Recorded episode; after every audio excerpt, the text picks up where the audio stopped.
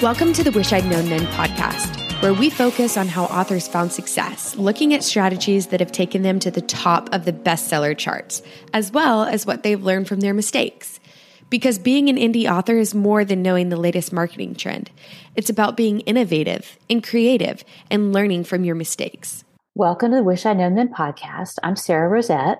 And I'm Jamie Albright. And this week on the show, we have Jennifer Hilt. Yes, We're we do. about tropes. Yes, it's such a fun interview, y'all. It's really good. Yeah. Uh, I met Jennifer at 20 Books, and she writes the Trope Thesaurus. Um, and then she has uh, the Trope Thesaurus Horror, and she's doing Trope Thesaurus Romance on Kickstarter. So we talk about tropes and we talk about Yeah. Kickstarter. Mhm. That seems to be a theme these days. Yeah. And uh, so it was really great. It was a great interview. Yes. Yeah. And so we asked her, you know, all the regular questions about Mhm. what she wishes she had known. And she had some Mhm. just, we had a really good discussion. We And- did. Yeah. And we really dive into uh, tropes at the end. We talk about Mhm. like how to spot them and how to do twist on tropes and, you Mhm. know, so yeah, it makes me want to go like watch some movies and I know, I and know, and start picking them out. Yeah, I really feel like if you watch, you know, if you've got a book or a show and you're Mm-hmm. just like, I, why am I so drawn Mhm. to this show or this book? If you go in and dive in about the tropes, that you'll figure out why. You'll Yeah. figure out why real fast. So yeah, Yeah. that's really And good. you and you mentioned um, Will Trent. Will one of the Trent. discussion. And Yeah, I'm I'm pretty sure that's based on a book series. I um, think from it Karin is. Slaughter. I think Is it's it? from. I think so. oh, yeah. I didn't So- know that. I guess I missed that. to go look for those books. Oh my gosh, y'all, I love it so much. and it's got lots of tropes in it. But um, yeah, so that's great. I'll have to uh, look at that when I when we get off here because Yeah. I do love that show. So Yeah. yeah. All right. So should we talk about subscribers? We have a couple. Yes, let's talk about subscribers. You guys are making our day. Yes, we're just so so happy that hmm that you're willing to support us. We're just thrilled. Yeah. So Yeah. so we've got some new subscribers this week. We Mhm. have uh, Melissa Storm, and she Yes. chose the um, unicorn emoji. Yes. I would And- say Melissa is a unicorn. She's got about 38 pen names, I think. I don't know how many she has. But she And does a lot of stuff. She's just Yes. a really cool person. Yes, and then um, Victoria Tate, and Mhm. sorry, Victoria Tate, and she chose the book stack emoji, and she's been on the podcast before. She was one Mm-hmm. Yeah. of our new author interviews. Yes, she was. And we have Kate's Kate Sh- Sharon Swed. Sharon Swed. I'm sorry, Kate. She's she's got the fire. You can burn me alive if I misspelled your name.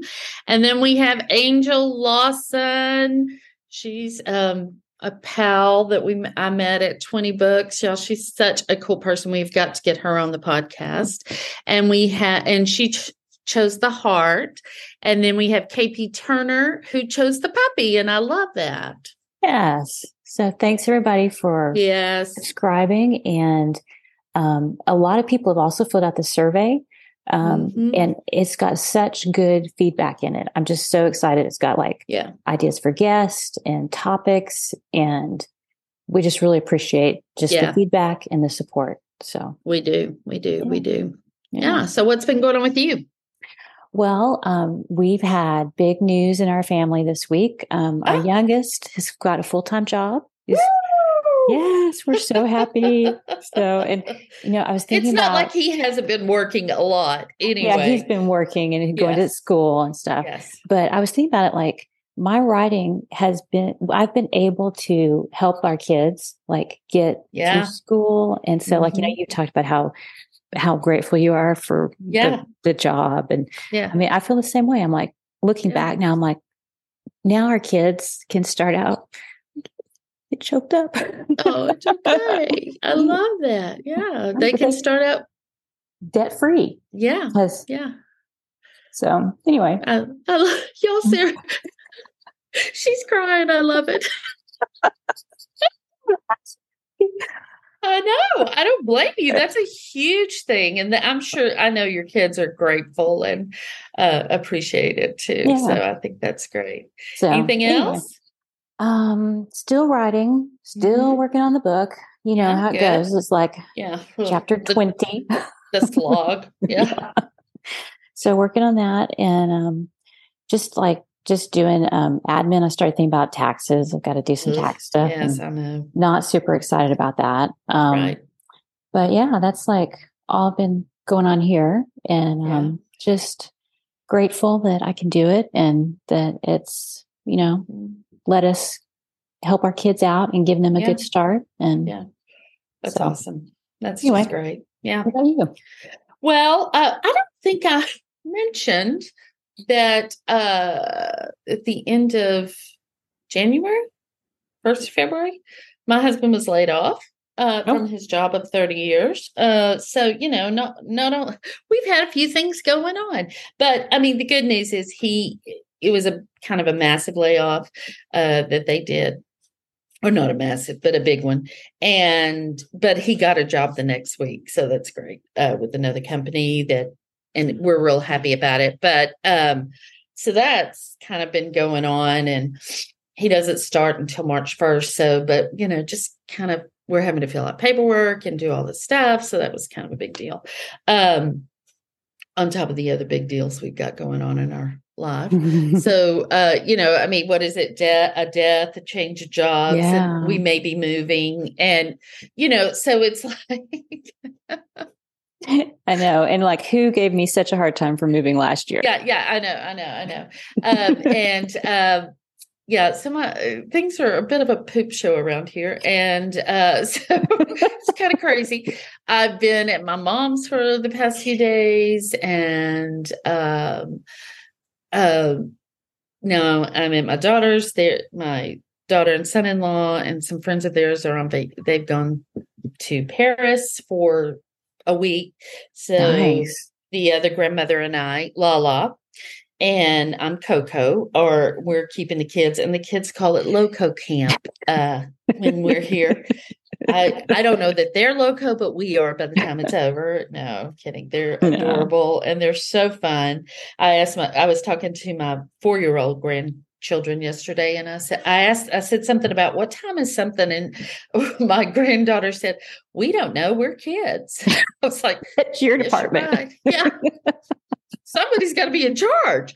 So uh yeah, but it's so that's what I'm doing. Um I think the biggest thing for me this week is, you know, I was doing really well. And you know, I still think on the whole I'm doing pretty well, but um you know, writing has just been really hard. And and even though I have the story and I I am kind of, you know, excited about it, it's just it's just hard focusing on that and I've been real worried that I was lazy. Um I, I'm just going to be honest. I've just been really worried that I've been uh, that I was lazy. But a friend of mine who lost her husband a year and a half ago or something like that, 2 years ago, she was like, "Jamie, like 4 months is like a Mhm. minute. It's a Mhm. minute in grief and you're not lazy, you're just suffering and you have Mhm. to kind of write it out. And when you can write, you need to write. And when you can't write, you need to just be okay with that. And so I am going to do that. And I'm going to, you know, uh, contribute to the writing community through the podcast. And uh, I saw, I found a text that my sister had sent all of us. Um, I don't know when, it was probably a year ago. Um, that I had saved and and it she just was talking about how you know it's just kind of unbelievable that I'm healthy and I, I've never smoked and I have lung cancer and everything, but that I can't control what happens, but I can control how I react to it. And um, I've said that before, but it just reinforced, you know, some things. And um, so, yeah, I mean, if you're struggling, just know you're not totally I'm, dri- fine. I'm driving that struggle bus, so we're, we'll have we'll have an okay time. And uh, but Well. yeah, so that's that's it. That's it for me. Uh, you know, I just appreciate everybody's encouragement. I appreciate. I mean, I'm still getting emails from people just saying they hear the podcast and that they're Mhm. you know encouraging me, and uh, I really appreciate it. And um, I, I, yeah, I just hope you guys stay with us and stay with me and don't give up. And uh, oh, yeah. So, yeah. No, anyway. I think you are doing fine. And I mean, I think four months is such a short amount yeah. of time. And yeah. I, I mean, you and you can talk about your sister and like yeah. I get choked up talking about like um, my kids and stuff. And so I mean, you're doing so good. yeah, well, you know that, or I'm just in denial. I don't know. Um, no, you are doing fine, and you. I mean, you've had you've been through a traumatic event, you know, yeah, and it's yeah. it's not going to go away in a couple of uh-uh, weeks or months. I mean, uh-uh, so I don't think it'll ever go away. No, I mean, I, I mean, just, I think, I think it will change. Myself to that. Yeah, it will change. It will change.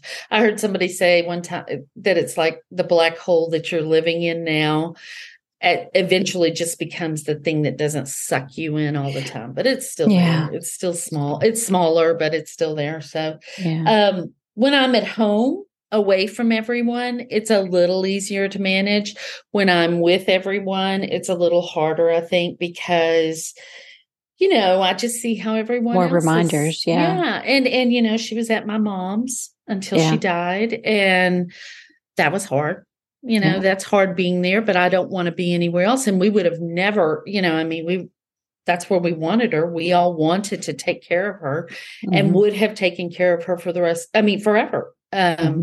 but she didn't want that. And so, y'all, I don't know. I, I just keep talking about it. Well, I, eventually, I will have other things to talk about. Just trust me. Let's go to Jennifer because she's got great things to say. Yes. All right. So here is Jennifer Hilt. Yeah. Well, today we are really excited to talk to Jennifer Hilt. Hi, Jennifer. How are you? Hi, great to see you guys. You too. You too. Jennifer and I met, met at 20 Books in uh, November. So it's yeah. good to see you again. Yes, outside of Vegas. Yes. Where the whole world meets is in Vegas, yes, all the author exactly. world. Yeah. Exactly. Yes. Crossroads. well, let me read your bio and we'll get started.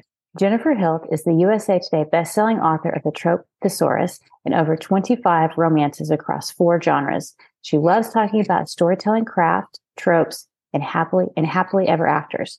Jennifer lives in Seattle with her family, and she's always plotting an escape to the sunshine. Yeah, which is where you're at now, right? yeah. Can't say I blame you.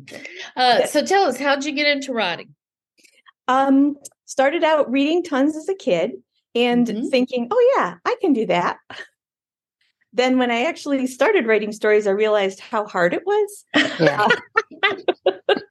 so I set that aside um, for a while and just kept reading and reading. And then um, in my 20s, I went back to it and was like, just felt like this need to to to do that. And so um, again i realized how hard it was. Mm-hmm. but um, this time i was able just like it's funny people say like how do you know you want to be a writer or, or how do you be a writer? And i feel like it's like a compulsion.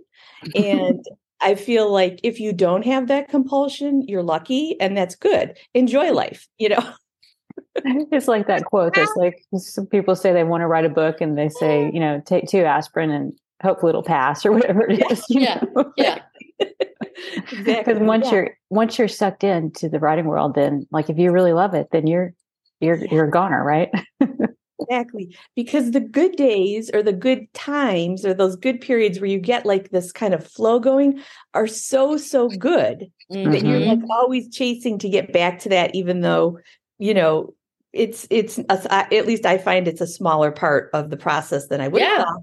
Way long ago yeah. Yeah. Well what is your definition of success? That's a great question. Um, i think about that all the time. I think it has changed over time.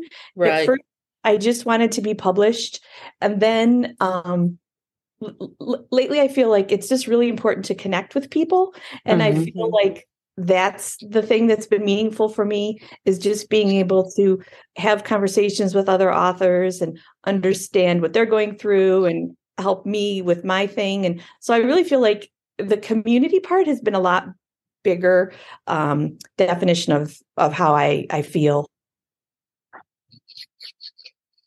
Yeah. Military process you know of writing but yet it's like really important to feel this like connection to other people so mm-hmm. i think for me i've really come to appreciate that yeah yeah i think that's important too i mean you know of course I'm an extrovert, so I do I do find that very important. But um, it does change over time. We talk to people all the time, and that's what they say that our definition of success changes over time. So I think yeah. that's so interesting.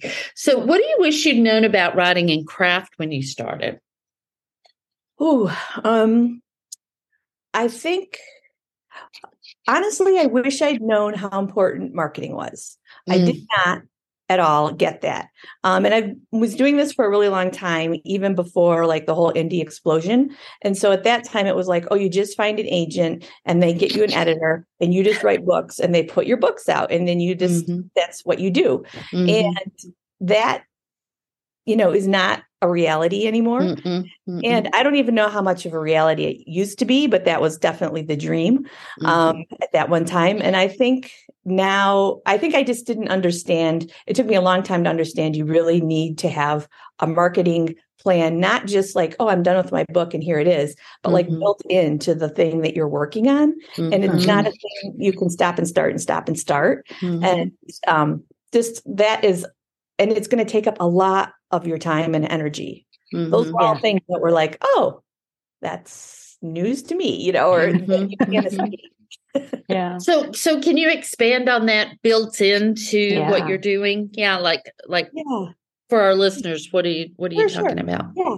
I think it's um like whatever genre you're writing in it's really great to be connected with what else is the other authors that are happening in that genre mm-hmm. mm-hmm. and um, just to, like you know different there's different kind of like reader groups mm-hmm. and just to like know not only what people are reading but like why you know mm-hmm. why is this mm-hmm. important and or why mm-hmm. is everybody talking about this and and it really helps you like build connections too because you know talking with other readers then they're like interested in what you're writing and so i think instead of just kind of being more isolated getting book done and then thinking oh i'm going to launch to try to like build that in as you go mm-hmm. and, and it doesn't have to just be like an all or nothing it's okay to take these like little steps mm-hmm. You know? mm-hmm. yeah. Uh, yeah because i think when people hear marketing they think ads Right. And there's right. so many people that right now are not in a position to run ads or they don't think this is a good time to run ads. But the fact is, and uh, we we talk about how when we say Becca Syme, people take a drink. Well, we, they can take a drink when we say genre expectations too, because that is part of being in those groups right in the in the uh, community of mm-hmm. readers and writers of what you're writing and right. you know that and so you're building that yeah those relationships and you're meeting those expectations you're knowing those mm-hmm. expectations mm-hmm. and then mm-hmm. meeting them as you're writing and I, I just think that's so important and people don't really I think new authors don't really understand that. I think you're exactly right. They don't understand how important that is. Yeah. And um, I don't, I'm not like running a commercial for BookFunnel, but yes. I have found that's a really great way yeah. that if you're a newer author, you're putting a book, um, you know, you put like a you know some sort of freebie whether it's mm-hmm. a newer you know some like a short story or or something but then you can start to join with other authors mm-hmm. and start to build your list and people who are interested in your work before you even have your stuff come out and it's really mm-hmm. nice to like mm-hmm. have that started and have not only the reader connections but with the other authors so i think that's something that also i didn't really understand before that i would mm-hmm. really like now i would be like definitely do that mm, um, yeah. very start of your career yeah. yeah because i think you know i mean i've said this before but if if there's any reason that my books did well from the beginning it is because i got them in front of the exactly right readers by mm-hmm. building that email list beforehand but also doing those newsletter swaps with people who wrote similarly to me mm-hmm. and those readers were my readers i mean they didn't know it right. yet but they were and right. so and i think that that is just so important and i think it's really overlooked and i think people go mm-hmm. oh newsletter swaps don't work yeah. anymore that's absolutely not true mm-hmm. and uh and that's one of the ways you can build those communities you know right. and and make those connections yeah and it's not big um, advertising dollars like Facebook. No, ads. no, yeah. no, no, no, yeah. no. Really, I it's very it's, doable for mm-hmm. for almost any author. Yeah, it is. Yeah. And I think I think you're right though. I think that people get overwhelmed by the word marketing Mhm. and they just kind of shut down, but there are little things you can do along the way that Mhm. make that form a marketing picture basically. Mhm. And uh and I think that new i think that's just important for new authors to hear and i think it's important for more established authors to hear who haven't really done that Yeah. and Yeah. There's no So way to get that's a- out of it. no and i think it's a great point i'm glad you brought that up Well, what about um, writing romance? Is there anything you wish you knew about writing romance? I wish I, I think I wish I'd known before um, the genre expectations in terms of uh, that that's really the most important thing of like whatever sub subgenre you're doing. Like, yes, you need the happily ever after, but really knowing, okay, paranormal is going to have you know creatures, but not like too weird stuff that would be more like fantasy. Like, really just being able to to slot that in your mind will Yeah. help you connect with other readers. Um, I think in the beginning, I I would have a tendency um, to write these like kind of big stories with everything thrown in, which is great. And there's a time and a place for that. But if you're trying to get a series going or something like that, it's really helpful if it's a more discrete idea and it's not something that's like crosses, you know, three genre, three subgenres. You know, Mhm, mhm, mhm. But it's hard in the beginning, isn't it? It's hard to kind of narrow that down. exactly. Even if you read a lot in those genres, I mean, you know, it's still hard. But Right. I think you're right. I think that's super important. Well, what assumptions? Oh, go ahead. Go ahead, please. I was just going to say I don't.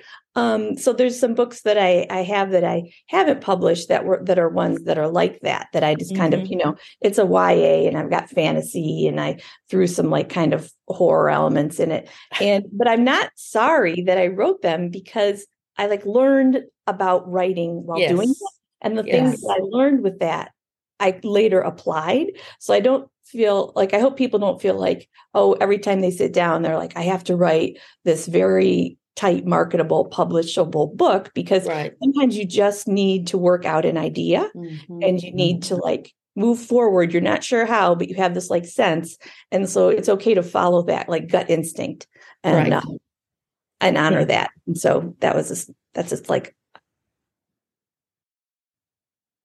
You know, I have a friend who she's been writing for a long, long time, and um, she kind of did the same thing. You know, she sort of, you know, her first books were not um, as tropey as, um, you know, she felt like they should have been and stuff. But she's not sad she wrote those books; she published them, and they, actually they've done okay. And she's figured out a way to to market them and make them sell better by making them like small town romances, you know, marketing them as small town romances. But now when she writes, she Mhm. really doesn't start writing until she's got that trope, you know, that really tropey hook uh that she can build on. So I do think it's something you learn over time. I mean, if you can start off that way, great. Mhm. But if you can't, it's okay to learn and build. And you can kind of always go back and tweak things just enough, either with marketing or just slight revisions Mhm. or titles or Yeah, something like that, or even covers Yeah. that you can um, you know, and you can make Yeah. things more marketable. absolutely yep Yeah, I don't think anything is ever wasted, even if No, it's me like, either. I and I just love And I that you said that. yeah, I hate it when I write stuff and I have to delete it, or I, I don't ever actually delete it. I save it. I put it in I another folder. it, but yeah. but you know, Right. even that is not wasted because it's a learning. We're learning, and and like you said, we're sometimes it's the gut instinct. Yeah. Oh, Yeah. sometimes it's the gut instinct that Yeah. um, we just have to get through it and figure out Mhm. what's wrong with it, and then keep going. Right. Mhm, mhm. Yep. exactly So, what assumptions did you make at the beginning of your writing career? And looking back, did they turn out to be right or wrong? I think at the beginning I assumed um, I would just sit down and and write one thing, and I would just keep doing that. And I think that there's a lot of people can have a lot of success in that. Mhm. Uh, but I discovered sadly that wasn't for me. Mhm.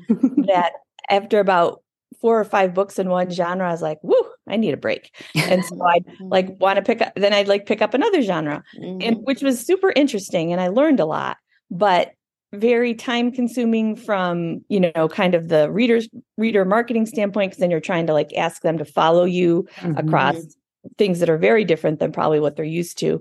And I didn't understand, or I was very naive in assuming how hard that would be, Mhm. um, both on me and them. yeah, yeah. Did you have any that followed you across, or was it just not what you had ho- hoped or expected? Um, I did. It's just, um, I guess I just thought in the beginning, you know, um, because you- like, like very, like, I'll, for example, of like most famous, um, like uh, J.K. Rowling, right? So she wrote Harry Mhm. Potter. Everybody loved all her stuff, and then she started writing the mystery series, the Galbraith um, ones, Mhm. and I, I really liked those a lot too. Um, but I think in general that ex, like I think I, I thought, oh, people would do that for my stuff, and I just you know a small number did, but not like like you know these super famous authors that have huge groups of people that just whatever you write, I'm going to buy it. You know, Mhm. um, Mhm. so Mhm. I think that Yeah. was the biggest thing to learn. And then you, but it's not that you don't you do find new new people in those new Mhm. genres, Mhm. um, and that's really cool too. It's just You're having to build. yes, yes. Yeah. and everything is like um probably also because i'm you know getting older and, and more experienced in life i'm realizing almost pretty much everything is about time Mhm. you know and what are you going to do with time you know you Mhm. can um and i didn't i certainly did not understand that when i first started out you know 20 some years ago because i Right. had all the time and energy in the world Mhm. and Yeah. it just dispensates, doesn't it? And then, you and then it gets just sucked out of you. Yeah. yeah exactly and then you become like you know i feel like now i'm like guarding it you know yes. And, yes. um, absolutely. yeah Yeah. you know where before i was like ah giving it away you know Yeah. Yeah. well, So- um, now what do you what do you focus on now for your writing? Are you focusing on a certain genre, or do you still kind of bounce around a little bit? Ah, i uh, truth to be told i always have these like secret little projects and those are my little bounce arounds but the working on this whole trope thesaurus uh series has taken the bulk of my time and energy but my brother and i are co-writing um, a mystery series Oh, And so cool. Yeah, so that's like it's the trope thesaurus stuff, and then the mystery series, and then every once in a while I sneak away and work on um, these other little things that I Mhm. that I just kind of you know feel compelled Yeah. to. work on. So Yeah. Awesome. Well, that is great. So Yeah. I want to hear more about the mystery stuff when that comes out. So you'll have to let us know on that. Yeah. And we're gonna- y'all have to come on. Yeah. cool. And we're going to talk about the trope thesaurus here in a little bit. So, but first, before we get to that, um, we always want to ask about like mistakes and lessons learned. So, what's the most important lesson that you've learned? that's a good question. I think ah, you know, I was just thinking about this. I really think be yourself, and it sounds Mm. like trite and silly, but I think for a long time I tried to write like other people. Um, Mhm. or like, oh, this person, okay, I like this writer and I really like her stuff, and I'm gonna do stuff like that.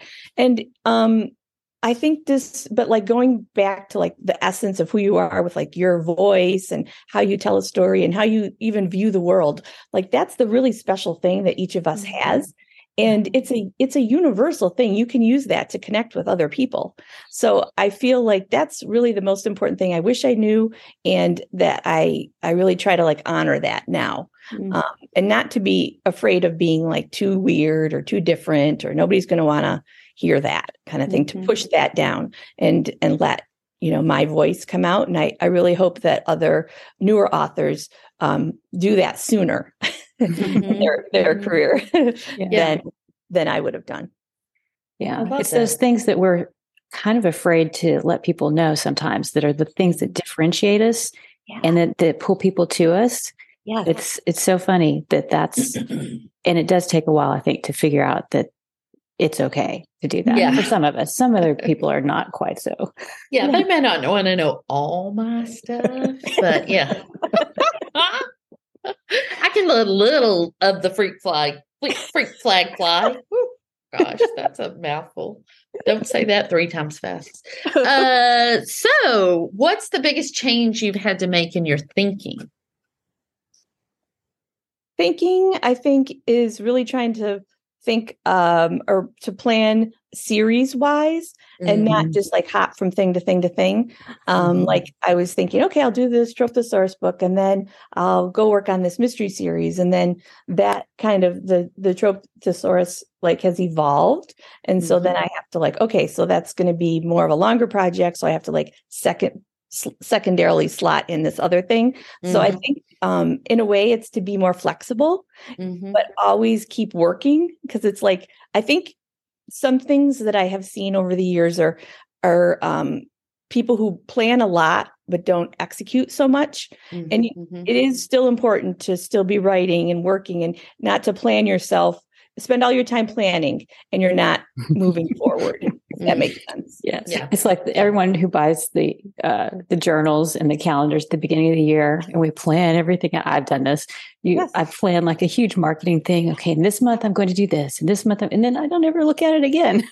the whole planning talk, like I hear the words you're saying, I just don't understand them, Yes. which is Yeah. sad. Sad. well, um, so getting back to her questions, um, if you were going to start over today, would you do anything differently? You mentioned like BookFunnel and like kind of building a reader base. So that's a great thing. Is there anything else that you would recommend, like new authors? I would absolutely do a series. Okay. Yeah. and I would buy a series. I would um uh because we're just basically all just talking like romance and and even Mhm. actually mystery. I would do a five book series, um, and that's actually what my brother and I are working on. Um, and I would and I'm tr- would want to have at least for me, I want the majority of them done before I come out Mhm. um, because not it doesn't have to be fast release, but it's just life happens, and so I Mhm. don't want to have to be like, oh, I have a book coming out in two months, and I'm still, you know, yep. Fifty percent through the first draft because, as you ladies know, I'm sure um, that sucks. It does. Indeed, it It does. does. It's Yeah. awful when you have readers hungry for the Mm. next book or next Yeah. two books, and you're they're like they're still in my head. I'm sorry. Yeah, I just had somebody message me the other day and like when is the next um you know the next book in this small town royalty series coming out which right now I don't have a plan to write. I mean, I will write it, but that's not next. And Yeah. I mean, I just had to go, well, I've got some good ideas, but um mm, yeah, it's Right. terrible. Yeah. Yeah. So definitely I do series and I try to really have um, you know, several of them done to a point where I feel like I have a good sense of what's going to happen. Yeah. So that I'm not like on on book three and like, oh, I really wished I'd done that in book Yeah. one, you know, that kind Yeah. of thing. And then um also I'm this is I think everybody pretty much knows this, but to have the follow through with like characters to keep it Mhm. um, you know, keep the readers like engaged in that way because it's just it's just so important. So those I think now, especially with series being so popular and kind of the way publishing works, that it really that's pretty much how you have to go.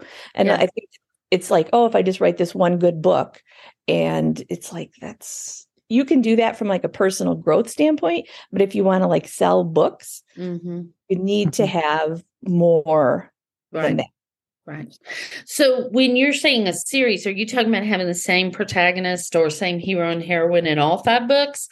Or are you talking about like standalones in a series? like standalones in a series. Yeah, and I'm, I'm more thinking of like, oh, like small town or like a mystery. I mean, it could be like, you know, a mystery with the same um, protagonist, but a different, you know, yeah. S- Mhm. murder mysteries in each. But like, Yeah. there's a general cast of characters that you've introduced in a place, Yeah. and people want to be in that place. They want to Yeah. escape to that place. the and that- place becomes a character almost. Yes. Yeah. Yeah. Mhm. yeah. and a huge draw. And I mean, I think that's true for any genre because I've read like science fiction stuff that I've loved because I just want to be in that place. Mhm. Mhm. Mhm. Yeah. Yeah. um so i Yeah. think that's really important and not to um not to underestimate the power of that Yeah, Yeah. Yeah. because people want to go back, like you said, to that place, to those people, to that atmosphere that you create. Mhm. Yeah. Mhm.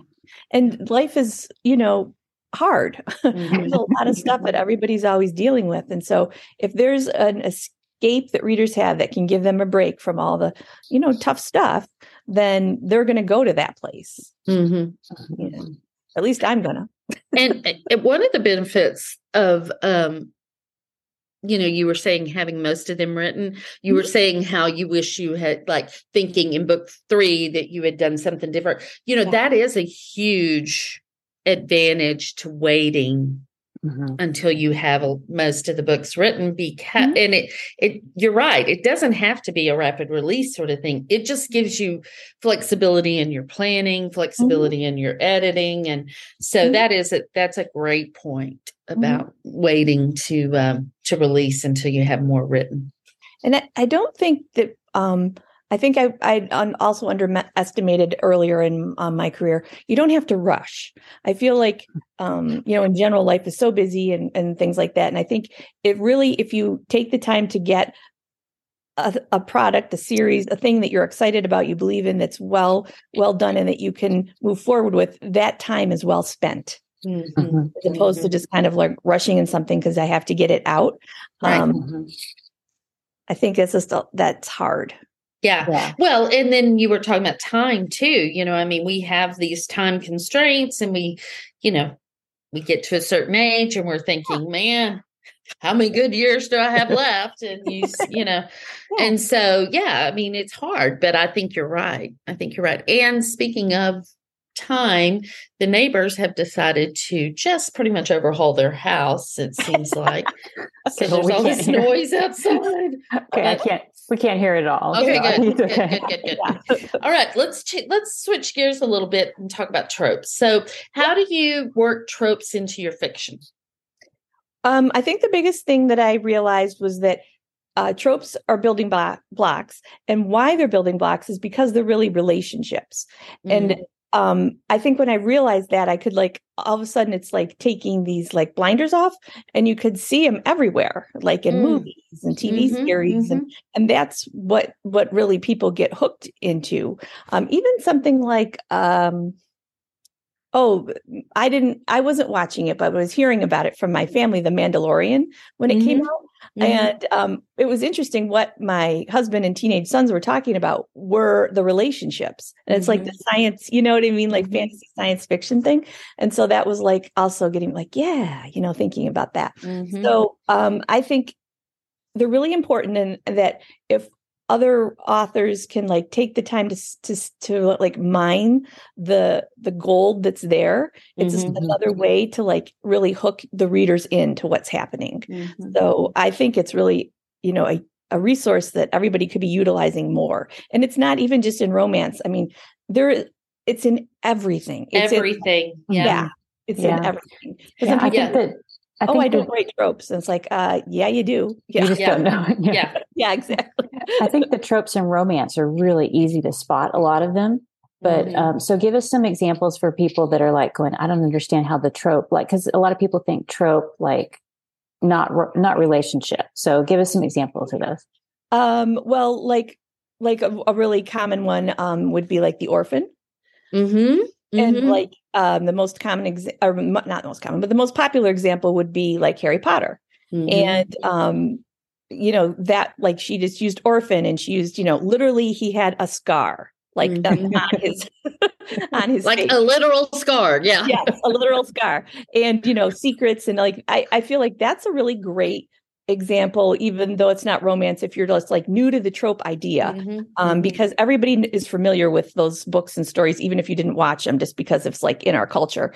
And um she just used a ton of those tropes, but she made them very specific to that world. Mhm. And that's what I think that combination is what Mhm. like just blew everybody away. And so that's kind of what I'm hoping to advocate people do more is Mhm. take those tropes and then make them fit their specific worlds.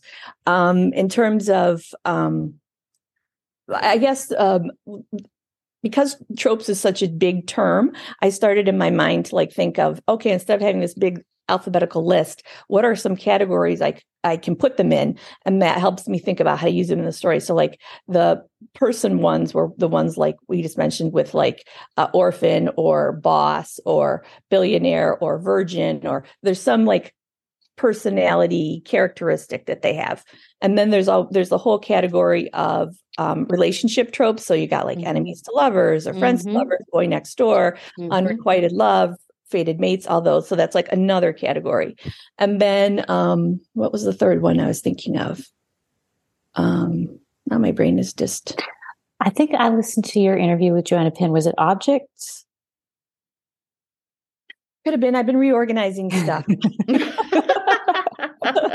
um, I think the other th- the other kind of um, thing that I've been thinking about though is the whole and really feel like it belongs almost in its own category is like the whole idea of secrets and Oh. um, how that is just such a huge important like there's no story I really feel that cannot be benefited by having secrets worked into it you know Mhm. and it could be like a huge secret it could be that it could be like a little but it's just like enriches the character um so much so i just Yeah. feel like that's like a, a secret sauce that maybe uh we don't use as much as we could Right. Well, you know, there's this new show. It's on ABC, but you can watch it on Hulu. It's called Will Trent. And I love this show. And I was like, why do I love this show so much? And um I was I was telling my mom about it. So she and I, I was I've been with my mom. And so I watched the episodes again with her and I realized what it was. And it's the he's an orphan. Mhm. He grew up in the sis, I mean, you know, in a in an orphan home.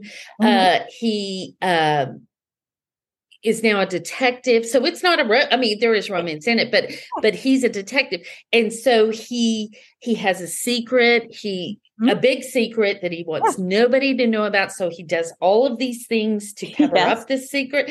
I Yep. mean it is so compelling. You like him so much Mhm. almost from the first 15 minutes of the show. Like you're Mhm. completely involved invested and Yep. rooting for him. And it is all of that. It's Mhm. he the wound, the Mhm. the secret, Mhm. the everything. And so I think it's a great example of using tropes like that Yeah. in something other than romance. So if somebody wanted to watch that, they could watch Yeah. it and sort of get an idea. But um yeah, as you're saying that, I'm like, oh yes, that's exactly what it is. But I am so it's so compelling to me Mhm. right and entertaining because you're rooting for him the entire time. And so yeah.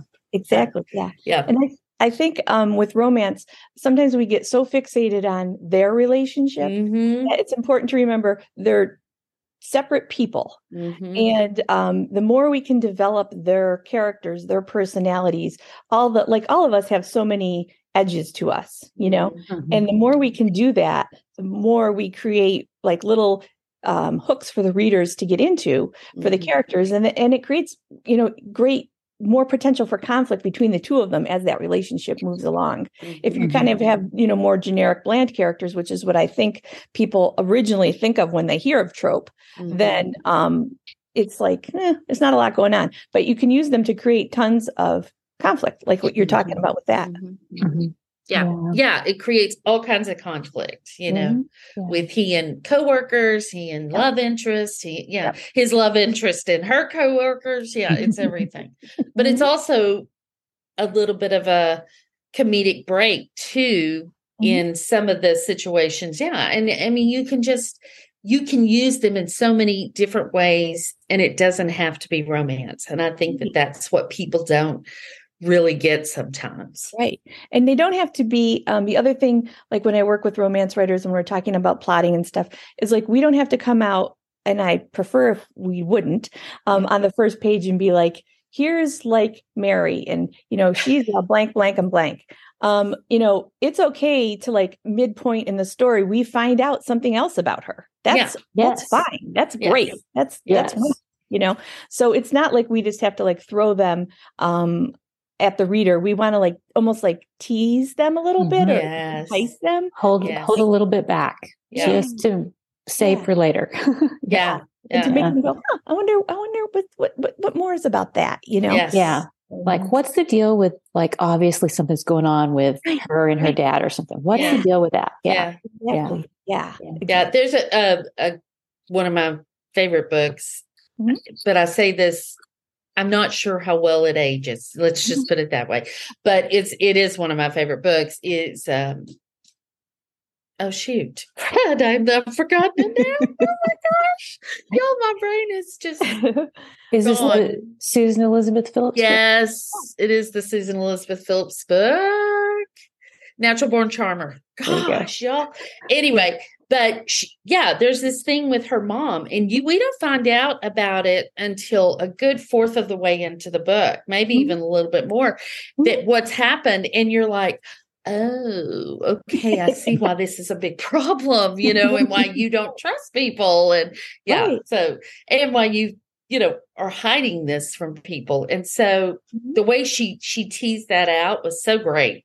Mhm. Um, yeah, like I said, some of some of the stuff doesn't age well, Mhm. uh, but the storytelling is still really good in some of some of those books, as far as you know, not not telling everything at the beginning. exactly. Yeah. Yeah. Well, if somebody's kind of new to tropes or new to thinking about tropes, what um, tips or ideas could you give for like to help people maybe recognize them and like should we just start looking for them everywhere? I'm gonna keep a list. I mean, I'm a list maker, Yeah. so Sure, yeah. And Um, in- yeah, go ahead.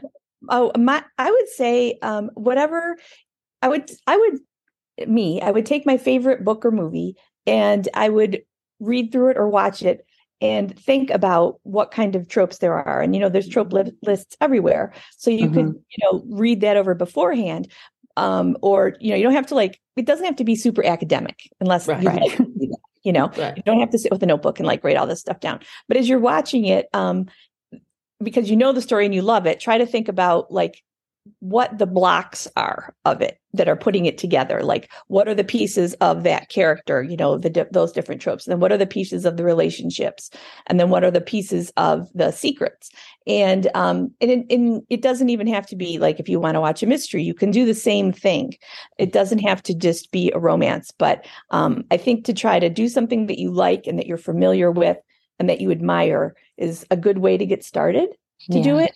Um Mhm. And then and then just to kind of i mean for me it's fun. I do it all the time um much to my family's annoyance probably but Yeah, Um, yeah, but it's but it, there'll be some things that'll be like much eas easier than others. Like say if you're really new to starting out uh, and you're worried about how you're going to figure out what these are then let's start with something like the hallmark channel or one of the Yeah. netflix romances yeah. because those are pretty straightforward and then They're, gonna, they're they're trope 101. yeah yeah yeah and then take like you know something that you really like um like one that's fun twist on tropes is the lost city that came out with sandra bullock and Mhm. channing tatum and so Yeah. that uses tropes but they're kind of she's kind of or that that author uh has played with them a little bit so Yeah. like kind of things you expect she twists so that's that's a really kind of fun way to look on it um to look at them also and that you know in new and newer things Mhm. Mhm. Mhm. Yeah. Yeah. One thing I've noticed is if like if you're like if you're tired of a trope or you're um you know like oh I've seen that trope so much you know if, as a writer you're like I'm so tired of that if you we talk about like twisting a trope or yeah putting your own spin on it and I think one way to do that is you take something and you put it in a new setting or in that people haven't seen before Yeah. um there, I can't remember who gave this example but they used the example of bridesmaids like the Mhm. like the you hadn't seen that type of comedy Mhm. with women at a wedding you know Yeah. and especially with just women and i was like okay Yeah. so that's interesting so we can think Yeah. about like how we can take something that's very Yeah. familiar Right. and do with a new type of character or a new setting you know Yeah. Yeah. just to kind of And- keep it fresh absolutely and the one that i didn't realize until i was working on the book but was like i think a genius example of this was the 40 year old virgin which is like Mhm. 15 or 20 years old now but it's Yeah. like you took a guy and flopped Yeah. it and and you still and it was like there was so much in that that Mhm. was um that made it that elevated it way above what you know kind of like a raunch like if it had been you know a straight up trope it would have been kind of like yeah. but um Yeah. without twisting it but it was like well somebody in the hollywood studios figured out that that was going to be a great way to twist twist Yeah. that trope Yeah. Yeah. So, what advice would you give authors for how to intentionally incorporate tropes into their books? Yeah. Um, I think it's really important when you're using tropes to use them with goal, motivation, and conflict to kind of pair the two together because it's a way to make it more specific. So you're going to try to figure out what you know the character wants in a in a tangible way.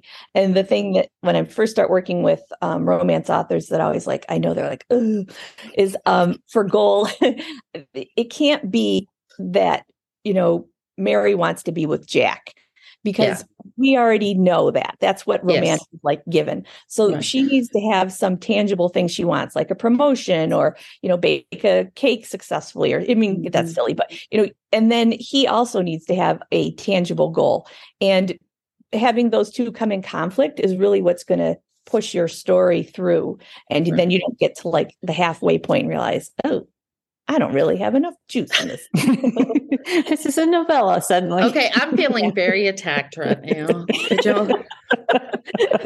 Because the, the thing with what you're trying to do with tropes is is provide conflict and the more that we can pack our stories full of conflict the the better the whole experience is going to go you know for us obviously as the Mhm. authors but also for the for the readers and Mhm. so that's the way i view them as like these building blocks that we can use to help us get from you know the beginning to the end and have things happen in the middle that that keep us all engaged right, right. Yeah, that's what keeps us hooked in is that Mhm. conflict. Mhm. Yeah. Yeah. Yeah. So just trying to work with them kind of specifically like what's the goal and make it meaningful and measurable. And then I think with motivation, like, you know, what is the kind of feeling this is this is engendering? And Yes. then the biggest thing is working hard on those two things so that when you come to conflict, you're like, oh yeah, this is gonna make it hard. it's already there almost. Yeah. yeah. Yeah. Yeah. Yeah. So even That's though great. it's kind of like a pain to work on that stuff, Mhm. um, I feel like it's worth the time because Right. then when It's you off. sit down to work, you're not like,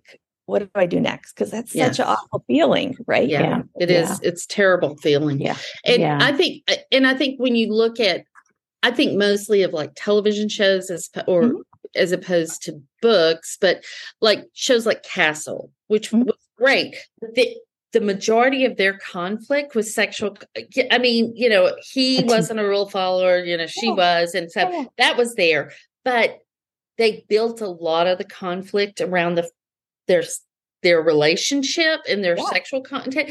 And so when they got together, that Mhm. show lost some juice. So Right. you really need the Mhm. conflict to be more than just they want to be together, can't be together, don't think they can be together. It Yeah. needs to be more. Yeah. And uh, or you will lose juice. And I think Yeah. that's that's so important. Yeah. Yeah. and to think of it as like, you know, external and internal, like I feel like it's that's the when you write romantic suspense, it's easier to see like external in t- terms of like crime or you know Mhm. these things but but still to think about it in um in terms of other kinds of sub subgenres in romance like uh i think this book has aged pretty well i was thinking about it recently but now that you said the susan elizabeth phillips is jennifer Crusie's bet me Oh, I she love wrote. that book. it's so so good and there's nothing i mean it's i i feel like it'd be a great book to like talk about you know Yeah. a, because it's just she does but it's all conflict conflict conflict but it's not like explosions and kidnappings it's all interpersonal conflict Mhm. and i feel like that's kind of you know if you're wondering how to use tropes because she's got a ton of them in there and how to make them specific to the story i feel like go get that book or listen Yeah. to the Yeah. book Yeah. um, because it's really got great stuff yeah. Yeah. Well, that is awesome. Good advice. Uh-huh. Um, so we do want to talk about your Kickstarter. So you've got a Kickstarter running right now. It's going so- great. Yeah. So tell us you. about how that came about. Um, I had I'd been hearing kick, you know, hearing Kickstarter, but not really knowing what that was really in terms of how that works as a creative person. And um, I was at 20 Books, and that's where I got to meet Jamie. And I went to some talks about it. And when I was there, I was thinking, I bet I could do this with the Trope Thesaurus romance, but I wasn't really sure how. So, um, so I spent basically the last couple of months learning that. Yeah. which uh, is a really big it's just like a whole other way to think because Mhm. basically what you're doing um, for, for what Kickstarter, just a general thing is you're selling your book or presenting your creative project directly to people. Mhm. So um, you're not going through Amazon or or Barnes and Nobles or anything. It's like you and them having this conversation. So it's been really cool actually Mhm. to, to be able to do that without having to so much like worry about oh keywords or yes. other and you and you can kind of like you know just communicate with them um directly Mhm. and i've enjoyed that more than i thought i, I wasn't sure kind of how that would go Mhm. um it takes a lot of time because it's you're learning this kind of new way to do things but Mhm. so far it's been really fun and interesting to just see oh there's other options out there besides the kind of new traditional format Mhm. setup of, of Mhm. working with these other wide retailers right, right. um, So Yeah. yeah, so what you do is you set up a campaign for a, a duration of time, and you have your product, and then people um, can buy different amounts of it. Like you can start with just an ebook and go up all the way up to like courses and different like uh, audio prints or audio versions or print versions and all that. So it's like they can buy in a tier. Um, Mhm. Mhm. which is really also kind of cool too because like there's projects I can support. I'm like, oh, that sounds interesting, but I don't know a lot of it, so I'm just going to get like a smaller version of it. And then there's um, another one that I really like. Uh, Claire Taylor's done a like a, uh, space opera kind of thing, and so I was like, Yes. oh, I, I need all three of those books like Yes. now. So Yeah. It looks so fun. It's Such a fun book. Yeah. Yeah, yeah. series. so I was yeah. like, yeah. So I was so yeah. So I was like, oh yeah, I, I need those. So there's um. So just it's it's pretty cool. Like I'm Mhm. glad that I have gotten into that world to, to figure out what's going on because I hadn't been paying very well attention to it Right. before. Yeah, so let's it is- clarify real quick. Uh, so you have the Tropes Thesaurus Yes. out. Yes. Then you have the Trope Thesaurus Horror Yes. that's out. Out. And Yes. what you're doing on Kickstarter is the Trope Thesaurus Romance. Correct. Yes. Okay. Yeah. And I, and I have it all done. Um, but what is really nice is like I'm doing the audiobook version of it. Uh-huh. Um, and I'm doing a companion workbook. Um, so those are like things that I can do fold into this Kickstarter, which Uh, is really kind of neat as opposed to like if I was trying to do them on a retailer and having to like space them out separately. yes. Worried about Yes. time, you know, all the Mhm. things like trying Right. to yeah. Yeah. yeah yeah, I hope that's a, a it, it's um it, it sounds I thought it sounded a lot more confusing than it was until I Mhm. got into it and I'm like, oh, okay, it's not that confusing. Right. Right. Yeah. Are you happy with the way it's go- going? yes, yes. I- Yeah. I, I really, yeah, people have been excited, which is great, which makes like me more excited because I put all that work into it. and like I said, it's it's really s- nicely streamlined, so you're Mhm. not like having to jump through lots of hoops Right. to to do the different things, which is Right. nice. None of us need like more steps. Yeah. yeah. Well, so give so give us the details on it's when this episode airs. Your Mm-hmm. Kickstarter will still be running, but um, how long does it go? When is when does it end? It ends on the 26th um, at like six o'clock, and um, So yeah, so this this episode, if you listen to this episode that week, it will still be live. Yes. But then in the future, like if you're listening in the future, the Yep. book will be available on Yes. retailers and stuff, right? Eventually. yes, probably like later in summer. Yeah, Um, okay. Kind Yeah. of figured that part out yet, but yes, eventually. Um, and I was also trying to think of like, okay, so how do I, I want to be able to also do it on my website? So I got to like think Yeah. about that stuff too. Yeah. So, but yeah, Yeah, it's a whole That's new awesome. way of uh, it is. connecting. It like, it keeps. It, we're coming back to what you talked about in the beginning, like about connecting and Yeah. you know getting to know your readers, and so it, it gives you a, a very direct connection with them, which is Yeah. great. Yeah. Have you, do you think you've found new readers? I do. Yeah, Yeah. Which is really surprising and nice. Yeah. Yeah. and um exciting and it's just neat to like be able to communicate with them directly where like you know when i work with the other retailers or as you guys know you're like oh they'll maybe send out a pre-order thing and you know you Mhm. don't really kind of know a whole lot Mhm. what's happening um and this way it's more immediate i guess Mhm. Yes, yes, it Mhm. Yeah. Yeah. Well, do you have any um, tips or advice for authors who are thinking of doing maybe a nonfiction book or even a fiction book, like Yeah. it, would you recommend starting it on Kickstarter?